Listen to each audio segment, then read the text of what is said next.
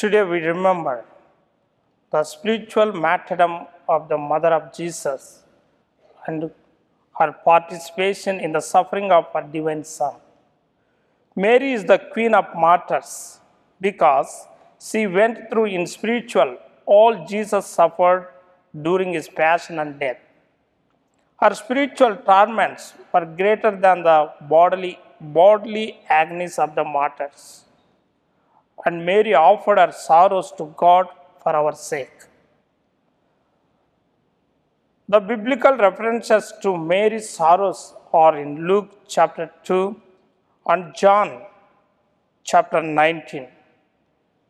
Many early church writers interpret the sword prophesied by Simeon as Mary's sorrows.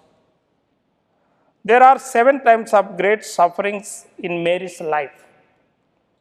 Number one, the prophecy of Simeon.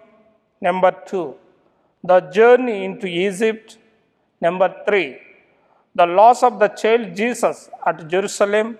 Number four, meeting Jesus on the road to Calvary. Number five, the standing at the foot of the cross. Number six, the descent of Jesus from the cross. The last, the burial of Jesus.